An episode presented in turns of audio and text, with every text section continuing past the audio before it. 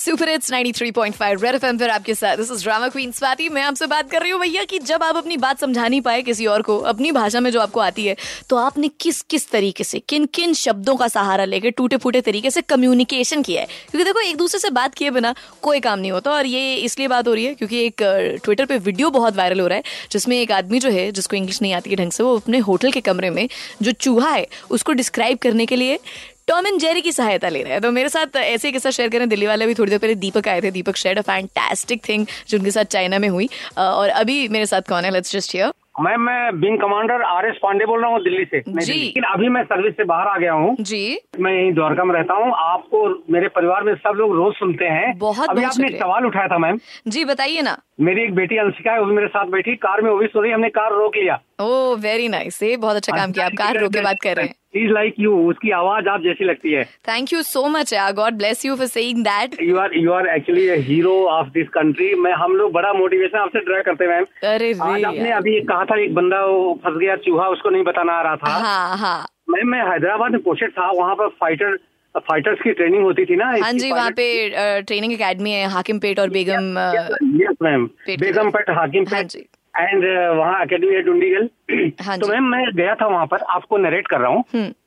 मैं एक होटल में गया अ, और उस होटल में एक बंदा बैठा था उसको शायद हिंदी नहीं आती होगी या इंग्लिश नहीं आती होगी तो हाँ थोड़ा तेलुगु हैदराबाद आती में थी। लैंग्वेज का प्रॉब्लम है थोड़ा वो तो है ही हाँ है मैम उस समय तो ज्यादा था और उस time अ, ज्यादा ही लेकिन होगा जब- जिस हाँ, time की जब आप बात हम्म। मैं गया कर मैम रेस्टोरेंट में गया तो एक बंदा बैठा था और पूरी सारी कोई टेबल खाली नहीं थी मैं अकेला था हम्म। बैचलर था उन दिनों तो मैंने उससे कहा एक्सक्यूज मी तो उसने कुछ समझा या नहीं उसने कहा कुर्चो कुर्चो का मतलब होता बैठो अच्छा मतलब अ, तेलुगु में कुर्चो का मतलब बैठो Okay. मैं बैठ गया तो उसके बाद जब मैम हमने अपना फिनिश किया डोसा या कुछ हाँ। और वो बहुत देर तक खा रहा था उसके बाद मैंने सोचा अ, अब मैं एक्सक्यूज मी बोल के उठ जाऊं हम्म। जब मैं मैम एक्सक्यूज मी बोल के उठ, उठ गया हाँ। वो मेरे पीछे पीछे नीचे रोड तक आ गया अरे तो मैं समझ नहीं पाया ये क्यों आ रहा है मैंने पूछा मैंने उसको बोला कि uh, I just because of etiquette I said excuse me फिर भी नहीं समझ में आया फिर फिर मैं उसको सारी बोला फिर वो ऊपर चला गया ये हुआ क्या तो मैम लैंग्वेज प्रॉब्लम ये मैं सोचा आपसे नरेट करूंगा पर ये हुआ क्या था क्या कस वो क्या सोच कर आपके पीछे आए मैं मैं समय आज तक नहीं समझ पा रहा हूँ इसलिए मैं आपको शेयर कर रहा हूँ एफ में कि मतलब